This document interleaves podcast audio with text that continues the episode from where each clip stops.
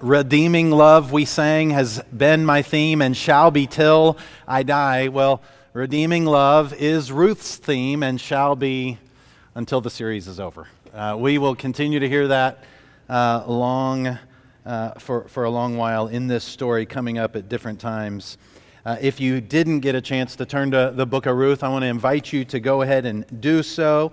Uh, thank you, Debbie, for reading that for us this morning that we might hear uh, just the first act of four acts in this uh, short story that we call Ruth. It's on page 208 in uh, the, the black Bible near you, and would love for you to follow along in the story as we consider what God has for us. And uh, as I was considering one specific word in this passage that's repeated over and over and over. I don't know if you heard it, maybe you did, uh, but it reminded me of uh, a situation with my wife uh, this, this week when we attempted to use the GPS and it just kept saying, turn around, turn around, turn around, keep turning around. You didn't turn around, please turn around. Turn around, make a U turn, make a U turn over and over and over. And as I've uh, mentioned, teaching Tucker how to drive and uh, have to learn how to use GPS because that's not how I learned how to drive. I, I learned how to drive with the old school Maps Quest or Maps Go, where you would find an address and find which block on the map it was and then drive there. And then if you got lost, you had to have a quarter to put in a thing called a payphone to call dad and say, You're lost. Where do I go next? And this, that, or the other. Well, Tucker's got to learn how to use GPS to tell you where to turn, uh, to tell you when to U turn when you've gone the wrong way. Well, uh, whether good times or in bad times, GPS is helpful. This passage, this book, is uh, par- partially like God's GPS, calling his people to return to him and calling those who are not yet his people to become his people by turning to him once and for all. Uh, that word is repeated, as I'll point out, throughout this passage uh, and, and is a theme of, of this first act in the book of Ruth. Ruth is uh, an amazing short story uh, that shows God's sovereign care for his people in his unfolding plan, alongside his desire for sinners from every nation, tribe, tongue, and language to become a part of his family through faith in Jesus Christ. I read this quote this week. I thought it was helpful since we just finished studying through the book of Romans. And as we're beginning and preparing ourselves to hear from the book of Ruth, Sinclair Ferguson writes about the book of Ruth that it is not a deep, uh, not a work of deep theological reasoning like Paul's epistle to the Romans, yet it is full of theology. It is not a magnificent symphony on the work of Christ like the Gospel of John, yet it ultimately points to the coming of Christ. It is not full of vivid apocalyptic imagery like the book of Revelation, yet it traces the details of God's working in the unfolding of the events of history. It is not basic instruction about the kingdom of God like the Sermon on the Mount, yet it contains important lessons about life in that kingdom. The book of Ruth does all of this by teaching the timeless lessons illustrated in the lives of its three main characters Naomi, Ruth, and Boaz. And its historical narrative carries a message of lasting contemporary relevance. If that were not the case, I wouldn't be bringing it to you today. But God's word is timeless, it's inspired, it is relevant for all peoples, in all seasons, and in all generations. But it is one, one of the greatest short stories that you'll, you'll read, not, not just in the Bible, but, but really ever read. Uh, but one of the characteristics we need to make mention of is, is the fact that this is a true story. Uh, I enjoy reading Eugene Peterson's translation uh, of the Bible called The Message. Uh, but, but one aspect of his translation I just want to make clear. He starts the book of Ruth once upon a time, which for us often drags us into, in our culture, so many of those make believe stories that we loved watching or hearing as kids. And yet, this is not make believe. This is not a fairy tale of sorts. Uh, it is a true short story, it's a historical interlude uh, that happens in a period of history. We know this because it mentions a specific period of history, namely the Judges. It mentions specific names in a uh, Casey's favorite genealogy at the end of the book. It mentions specific places like Bethlehem. It mentions specific events that happened, like famine and harvests. And so when we read through this, we need to remember that, that this is a, a true short story. And the beginning of the, the, the story, it does give us some context into which this book was written, uh, or when it takes place, mind you. In Ruth chapter 1, you look at the first verse there, in the days when the judges ruled. So we need to consider, before we dive into the book of Ruth, we need to consider uh, partially the judges. And in fact, we need to go back even beyond that a little bit and consider where the judges take place. The book of Judges specifically. We know that God created the world in the book of Genesis. He made Adam and Eve. Adam and Eve sinned in Genesis 3 and were disciplined for their sin. God disciplined the world for its sin in the flood in Genesis chapter 6. God picked a man named Abram first to be his chosen representative, the father of our faith, to bring about a people for his name's sake. Abraham had Isaac, Isaac had Jacob, Jacob had 12 sons, one of which was Joseph who delivered God's people in the midst of another famine into Egypt to bring about a period uh, of saving for them. And yet, after Joseph died, it says that another Pharaoh arose who didn't know Joseph. And God's people were made slaves in Egypt until God called up another deliverer named Moses to go and to deliver God's people out through plagues on Pharaoh and Egypt, as well as the good news of salvation by faith in, in God and His ways. And so they sacrificed the lamb. They put the lamb of the blood uh, of the lamb over their doorposts, and God passed over them and delivered them out of Egypt through the Red Sea to watch all the Egyptians uh, tr- uh, trampled by the waves uh, in the Red Sea.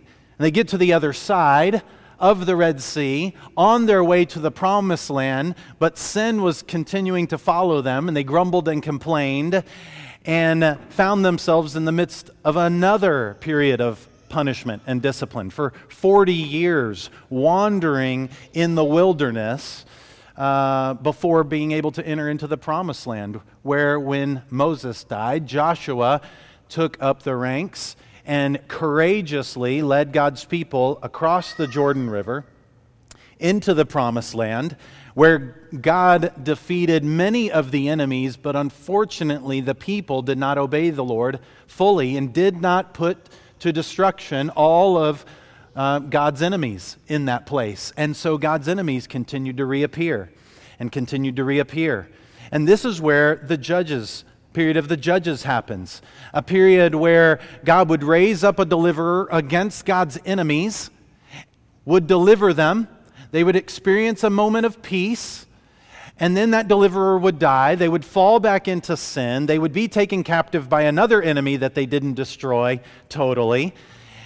And they would cry out to God. God would raise up another deliverer uh, who would deliver them. They would experience a moment of peace. That deliverer would die. They would fall back into sin. Another enemy would take them, and they would cry out to God, and God would raise up, and you feel the pattern.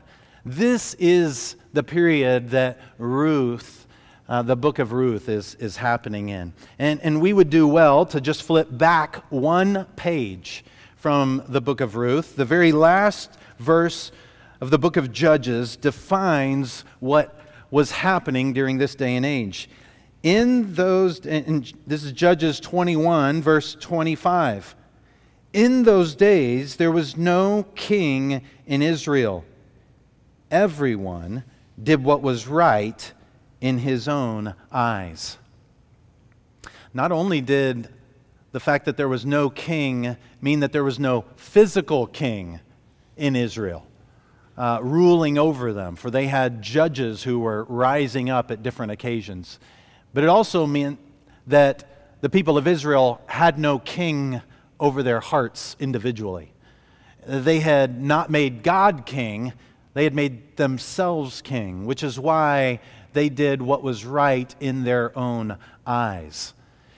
And so you can hear that as the backdrop for when we flip back over to the book of Ruth and we read, In the days when the judges ruled, when there's no king, and everyone was doing what was right in their own eyes, we're led to believe that what's coming next is someone doing what was right in their own eyes, as we'll see in, in just a bit. But that's the period that this book happened in. That's not the period in which this book was written, though. We know it wasn't written by uh, Ruth or uh, anybody else during that period. For at the very end of the book, if you want to flip, there's a genealogy. A genealogy that goes um, all the way from Ruth and, and her people here, all the way to King David. Some would say that this book was written during the time of King David to tell God's people uh, in, the, uh, in, in the midst, uh, from where David came, from the midst of a dark circumstance when the judges were ruling and there was no king, that God could take a people who were doing what was right in their own eyes and bring about a king who would want to do the things of the Lord and would have a heart after the Lord. Um, others would say, and I think it's a little bit more likely, that this story wasn't necessarily written during the time of David, though it tells of the way in which David came about, but it was written probably for another dark period after the time of David. Uh, of this time, to tell about how God brought about a king in the midst of a dark situation. For these people to whom this book was written, too, were in a dark time. And if God could do this then, then surely he could do it again. And if that's the case, then this book is helpful for us as well. That we look back to a book like this to be encouraged, that no matter what the circumstances of our life, no matter how dark they are. If God could take a people who had no king and did what was right in their own eyes and use a famine and a Moabite woman to bring about the lineage of King David, uh, and eventually, if we know our Bibles well, not only King David, but King Jesus, then surely the Lord can uh, move in the midst of our circumstances for His name's sake and for His glory to fulfill His promises along the way. That's why this book is important to us. That's why this book is relevant even for our contemporary circumstances. There's much more I could say about the, the introduction to this book, but I want to get into it. But before I do, I want to give you a few themes. A few themes that will continue to come back, not only this week, but in the next weeks over and over. I've got them on the screen for you. I think they'd be helpful for you to write down quickly. as I read through them, um, these themes I want you to begin not only um, listening for, but looking for in the text as you read and reread Ruth over the next month or so. Consider these three themes. First one is this that God's sovereign purposes, plans, and promises are unfolding for His glory, even in life's unexpected circumstances. I'll say it again God's sovereign purposes, plans, and promises are unfolding for His glory, even in the midst of life's unexpected circumstances.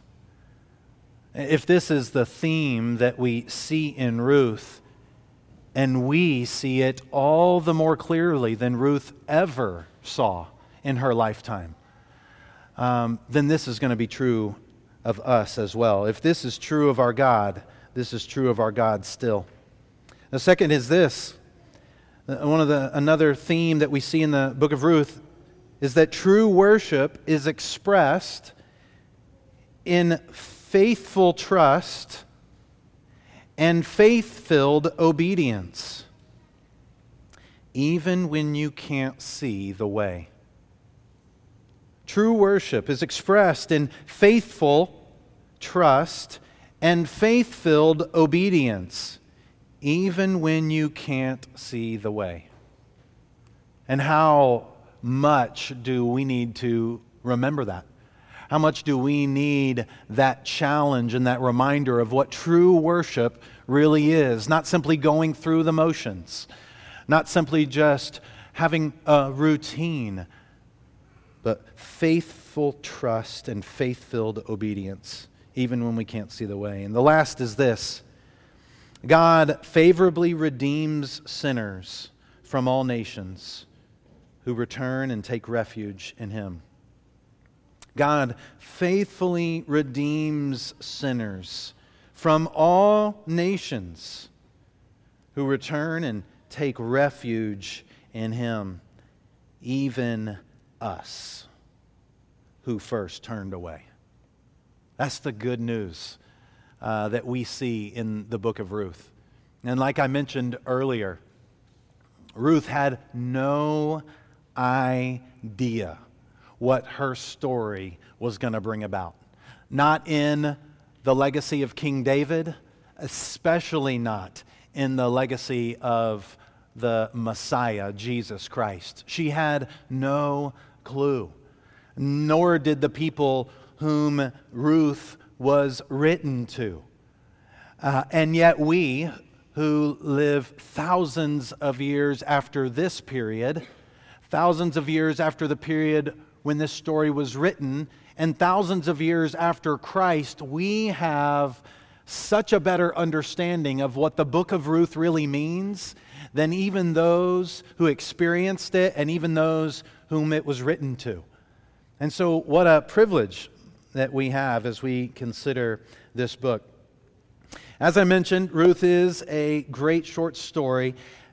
We're going to break it up, Lord willing, uh, if I can keep going at this speed, uh, into four messages. One chapter each week, one act in this short story uh, each time. And I'm going to do my best to break it up into different scenes. And the first scene happens in chapter 1, verses 1 through 6. And if you're taking notes, you could write this uh, question regarding this first scene Trust God's way or take my way? Trust God's way or take my way? You remember that the last words of Judges were everyone did what was right in their own eyes. Then the book of Ruth opens in the days when the judges ruled, there was a famine in the land. That's not good. Uh, we recognize that.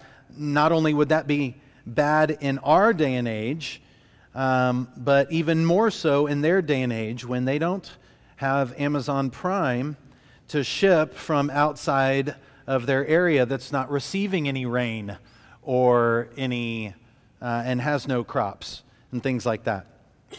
So there's a famine in the land, and a man of Bethlehem, which means house of bread. A man of Bethlehem, uh, in the midst of a famine when there was no bread, he went to sojourn in the country of Moab. He and his wife and his two sons. Uh, we can assume, based on some of the context of the book of Judges transferring to the book of Ruth, that Elimelech is likely not doing what the Lord would have wanted him to in these moments. On the heels of everyone did what was right in his own eyes, we can understand that Elimelech too was doing what was right in his own eyes. Rather than trusting God's way, he was taking his own way. Uh, we also know this because what Elimelech was doing goes against what God had told his people to do in the book of Leviticus. Leviticus 26, verse 3. God promises, If you walk in my statutes and observe my commandments and do them, then I will give you your rains in their season, and the land shall yield its increase, and the trees of the field shall yield their fruit. But Leviticus 26, verse 18 If in spite of this you will not listen to me, then I will discipline you again sevenfold for your sins. I will break the pride of your power. I will make your heavens like iron. That sounds familiar to Dallas Fort Worth recently. Your heavens like iron, your earth like bronze, and your strength shall be spent in vain, for your land shall not yield its increase and the trees of the land shall not yield their fruit. It mentions he's from Bethlehem, the house of bread. The last time Bethlehem was mentioned in Judges was the, in the midst of embarrassing sin. Stories in which you would not want to read in front of your children or read publicly in front of the church, though it would be a worthwhile experience for us. Bethlehem was in that kind of sin and God had already said what he would do if his people lived in that kind of sin. And it's happening to them in the midst of this famine. Not all famines in the Bible are the result of sin, but it seems as if this famine is. And Elimelech, rather than repenting along with his people in Bethlehem, trusting the Lord and waiting for God to provide, he hightails it out of the house of bread and goes to Moab. And now Moab, now that that should ring all kinds of bells if you know your Bible. If you don't know your Bible, I'm going to ring them for you. The, the Moabites were evil, they, they were bad news. Uh, if you don't believe me, just start reading in Genesis and keep on reading, and they'll pop up, and it's never good. It's never good. Even their origins come from daughters taking advantage of their drunk father and having children. Um, they become enemies of Israel for a long time. Um, lastly, in the book of Judges, oppressing them for some 18 years. And so Elimelech is leaving the house of bread in Bethlehem and going to sojourn among the Moabites. We could even pause to consider the word sojourn. We too have been in Elimelech's shoes, where we could choose to go God's way or choose to go our own way. And we said, you know what? I'm just going to sojourn in that sin. I'm just going to. I'm just going to taste it. I'm just going to dabble in it. I'm just going to sojourn. I'm just going to go and then I'm going to come back. I'm not going to I'm not going to go for 10 years over there. I'm not going to go for forever over there, but you keep reading. Did you hear what Debbie said? They were there for 10 years. No one expects to sojourn in sin for decades, but it catches you. And that's what happened to Elimelech. He, instead of trusting in God's way and repenting of sin, he leaves. Now, I imagine others left as well, but there were many others who stayed. For when the story returns back to Bethlehem, there are people that remember Naomi. And so we need to ask ourselves the question well, when is it time?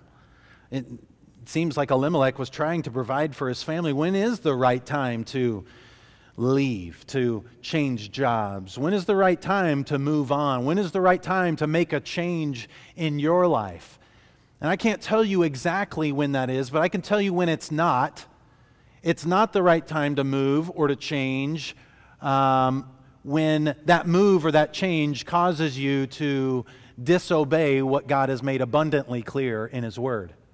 If a move or a change takes you away from God's people, keeps you or takes you into a sinful, tempting situation, this, that, or the other, if that move or that change causes you to disobey other parts of God's word, it's not the right time to move or to make that change in that situation. But Elimelech did. He went from Bethlehem to Moab. Uh, thanks be to God, what we find out uh, regarding Bethlehem, not only in this story, but even beyond this story, is that it was those fields of Bethlehem that were experiencing famine then that will be the same fields that David is shepherding his sheep in s- several decades later. It'll be that same village and town where not only King David grows up, but King Jesus was born and uh, is visited by the shepherds of his day who were in those uh, fields that experienced famine in the past. This house of, of bread may have been dry and unfruitful for this season. Um, but God will visit his people. God will make good on his promises uh, again. So it already seems like a bad situation, but it gets even worse. After introducing us to the characters of Elimelech, the name of his wife Naomi, name of his two sons Mahlon and Chilion, which was like sick and dying, were their two names. Uh, they were mentioned that they were Ephrathites from Bethlehem in Judah, and they went into the country of Moab and they remained there. So we have sojourn, we have remained, and we're about to have 10 years. Verse 3 things get even worse. But Elimelech, the husband of Naomi, died. She was left with her two sons. These took Moabite wives. The name of the one was Orpah, and the name of the other Ruth.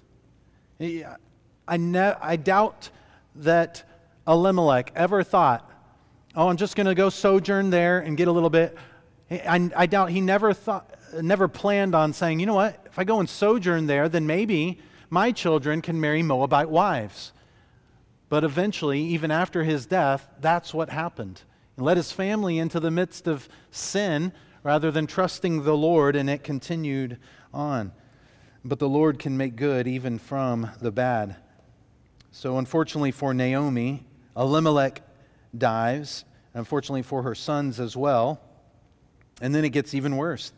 These took Moabite wives. The name was of one was Orpah, the name of the other was Ruth, and they lived there about 10 years. And both Mahlon and Chilion died, so that the woman was left without her two sons and her husband. I want you to consider those circumstances, how bleak they are. First, a famine, then her husband dies, then her two sons die. She has planned three funerals, stood over the grave sites of her husband and her two sons. This is not the point in this story or in any of our stories when we see that kind of desperation to see, see, you shouldn't have sojourned in Moab.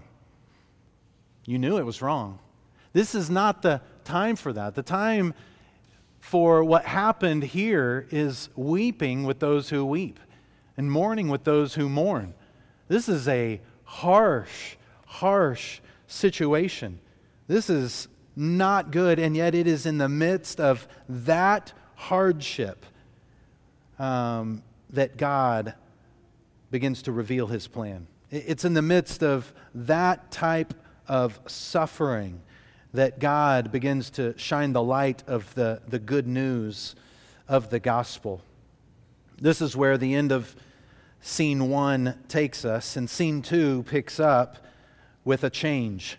It, picks up with a, uh, a change.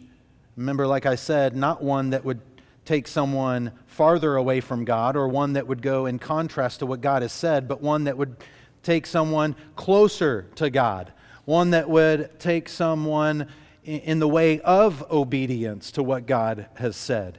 Scene two could be we could ask the question return to God or return to my gods?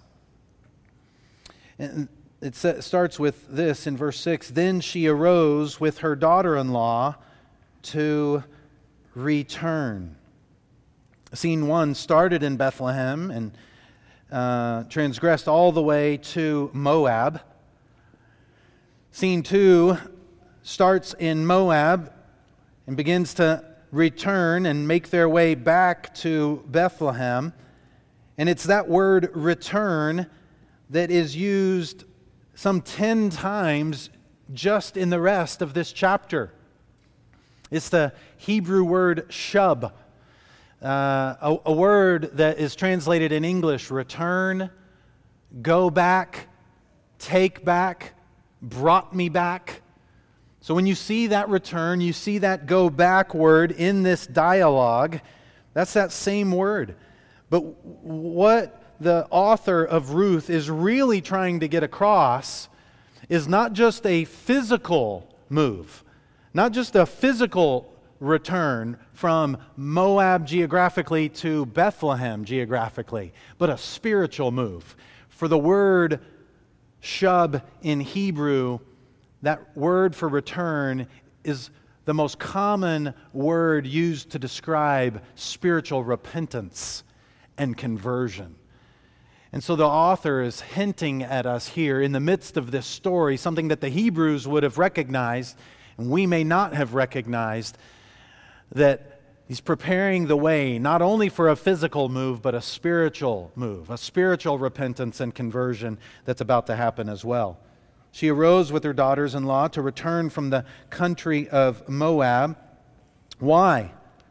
For she had heard in the fields of Moab that the Lord had visited his people and given them food. Praise God.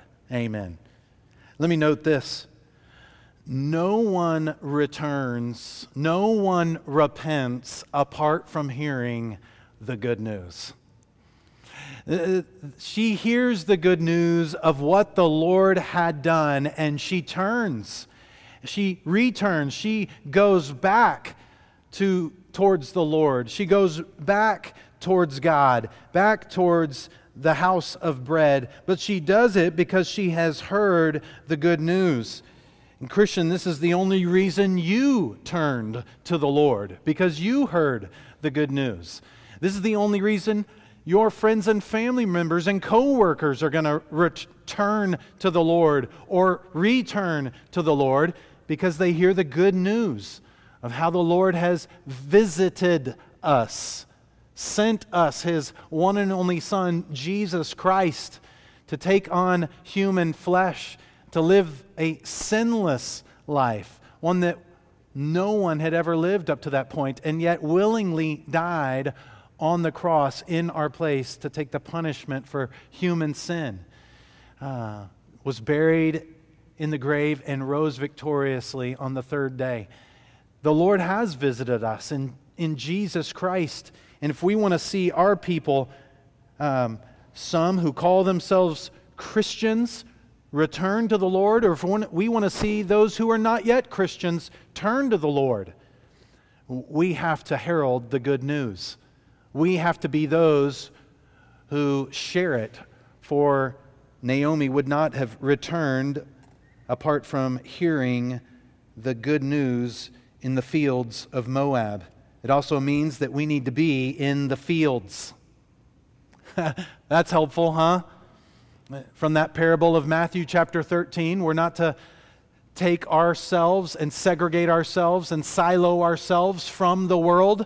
We're to be in the world, not of the world. We're to be in the fields until the Lord returns and divides us in the end. We're to be in the midst of the fields, hoping that some of those weeds would become wheat, that some of those who are worshiping their God would worship the one true and living God in Jesus Christ. Uh, we have to be heralding the good news in the fields. And thank, thankfully, some did in Moab. Naomi hears it and she arises to return she went out from the place where she was with her two daughters in verse 7. Uh, and they went on their way to return to the land of Judah. But Naomi said to her two daughters in law, Go, return each of you to her mother's house. May the Lord deal kindly with you as you have dealt with the dead and with me. The Lord grant that you may find rest, each of you, in the house of her husband. And then she kissed them, and they lifted up their voices and wept. I would say probably not the best evangelistic strategy at that point. As you're returning to the Lord to say, I'm returning to the Lord, for he's visited our people, you go back. Uh, you go away. I'm going to go towards the Lord. Wouldn't you think that Naomi would say, Come with me? Come with me. Make my God your God in that moment, wouldn't you think? But Naomi here is actually doing something very much like Jesus, telling those who would follow him to leave their riches behind, leave your family behind, leave your gods behind, sell your field, leave everything, take up your cross and follow me. And there were some who did, but many more who didn't.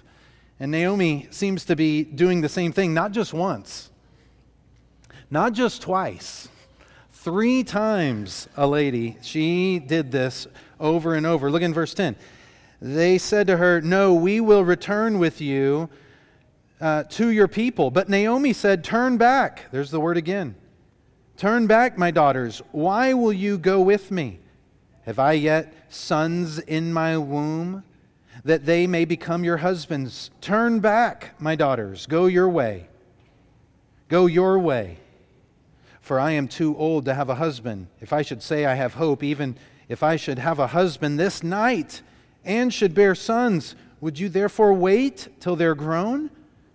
Would you therefore refrain from marrying? No, my daughters, for it is exceedingly bitter to me. Remember that word, exceedingly bitter to me for your sake that the hand of the Lord has gone out against me.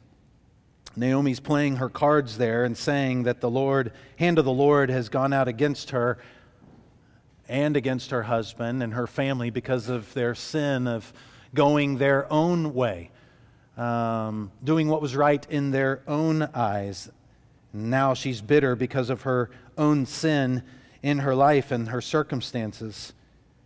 It says in verse 14 Then they lifted up their voices and wept again, and Orpah kissed her mother in law, but Ruth clung to her. Orpah takes the bait.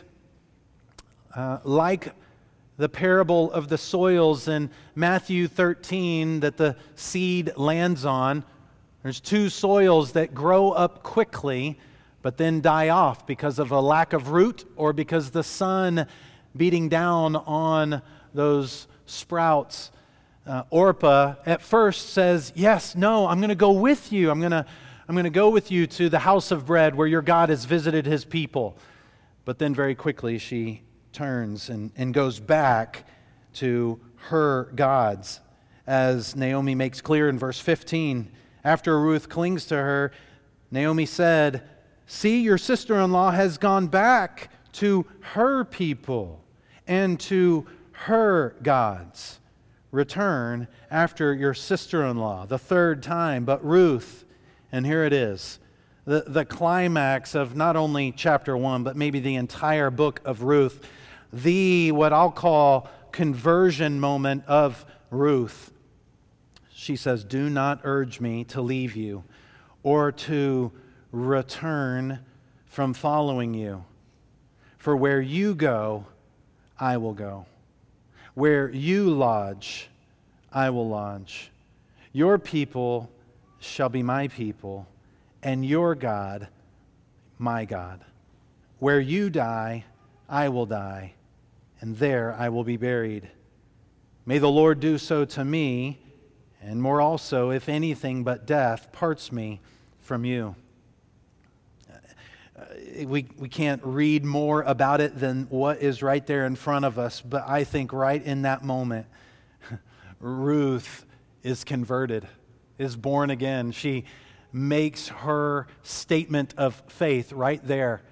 And she says, Your God, who has said to your people, I will be your God and you will be my people, is now my God. And now I'm a part of your people.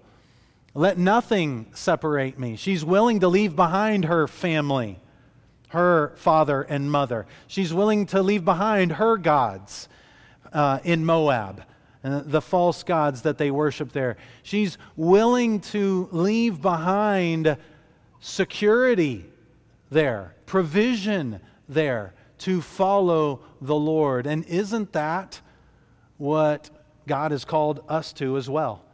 To follow Him, to trust Him, to either turn to God or return to God, or turn back to our gods and return back to our gods. This is the decision that not only Naomi had to make, not only did Ruth have to make it, but we too have to make that same decision.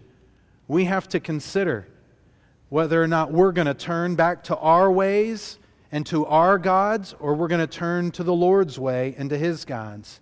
Made me think of Jesus speaking to his disciples in John chapter 6. After many of his disciples, in verse 66, John 6 66 says, After many of his disciples turned back and no longer walked with him, so Jesus said to the twelve, Do you want to go away as well? And Simon Peter answered him, Lord, to whom shall we go? You have the words of eternal life, and we have believed and have come to know that you are the Holy One of God. So too, Ruth had come to believe that God was the only true and living God. She had come to put her faith in Him. And she was essentially saying, like the 12 disciples, Where else am I going to go? Back to Moab? Back to worship Chemosh? back to pagan idolatry and sacrifice and prostitution to worship false gods, or to the one true God who is going to make a way and save his people, redeem his people? And she responds in faith. You see, this is just the beginning of the good that God does in the midst of suffering. Church, you remember what we read in Romans 8? In the midst of suffering, Romans 8:28 says that we know that for those who love God all things work together for those who are called according to his purpose.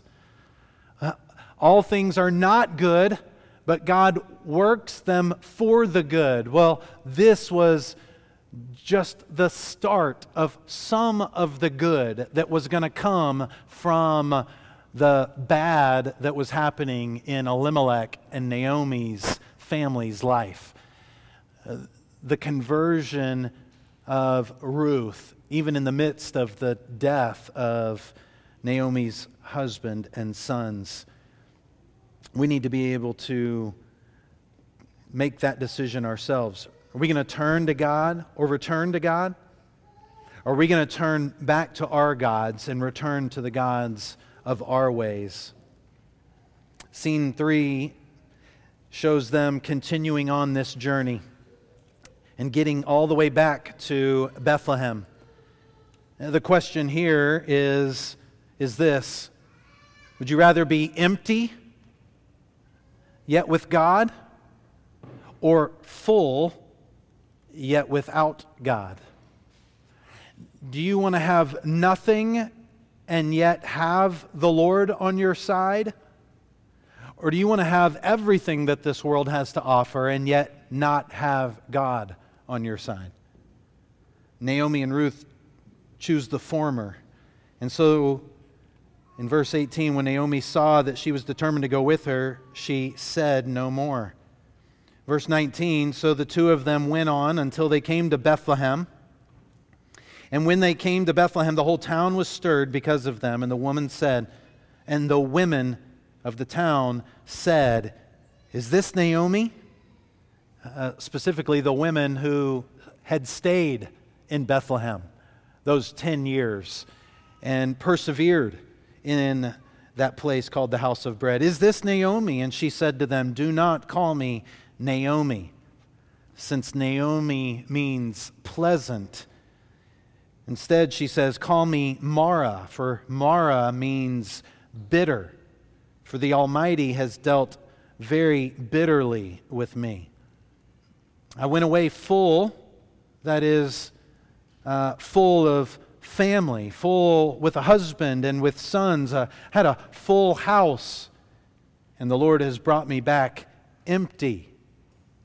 Why call me Naomi or pleasant when the Lord has testified against me and the Almighty has brought calamity upon me? th- that name would have brought to mind um, the story of uh, that happens in Exodus after the people cross through the Red Sea and get uh, on their way towards the promised land and come upon a well that's, that's bitter. It's called Mara at that point. Um, bitter waters, a bitter experience. Uh, because of their grumbling and complaining. Here, a bitter experience because of their sin. The Lord had testified against their decisions up to that point. She had, she said, she had gone away full, and the Lord has brought me back empty. We're going to see that theme played out fullness and empty. We're going to see that, that, that uh, or we already saw it in this act, Act 1, this move from the house of bread away to Moab and now back to the house of bread. We're going to see this other theme in verse 22. So Naomi returned, and, the, and Ruth, the Moabite, her daughter in law, with her, who returned from the country of Moab, and they came to Bethlehem at the beginning of barley harvest. You remember where Ruth 1 started? In the days when the judges ruled, there was a famine. And yet, here, Ruth 1 ends at the beginning of barley harvest. The tides have changed. Uh, God is beginning to make good on his promises as the people have returned to him. And while not every story ends up like the book of Ruth ends up with ble- bread aplenty and with a house full in the end. We have to come to make the choice that Naomi and Ruth made. They didn't know whether or not they would have plenty of grain and have a full house later on in the story. They had to make this decision. Do I want to be empty physically, yet with God, or full with the things of this world and yet without God? In closing, it, it reminds us of Luke chapter 15 in the story of the prodigal son who, rather than wanting to be in his father's house, wanted to have all the things of this world. And yet, in choosing to have all the things of this world, he did not have his, his father.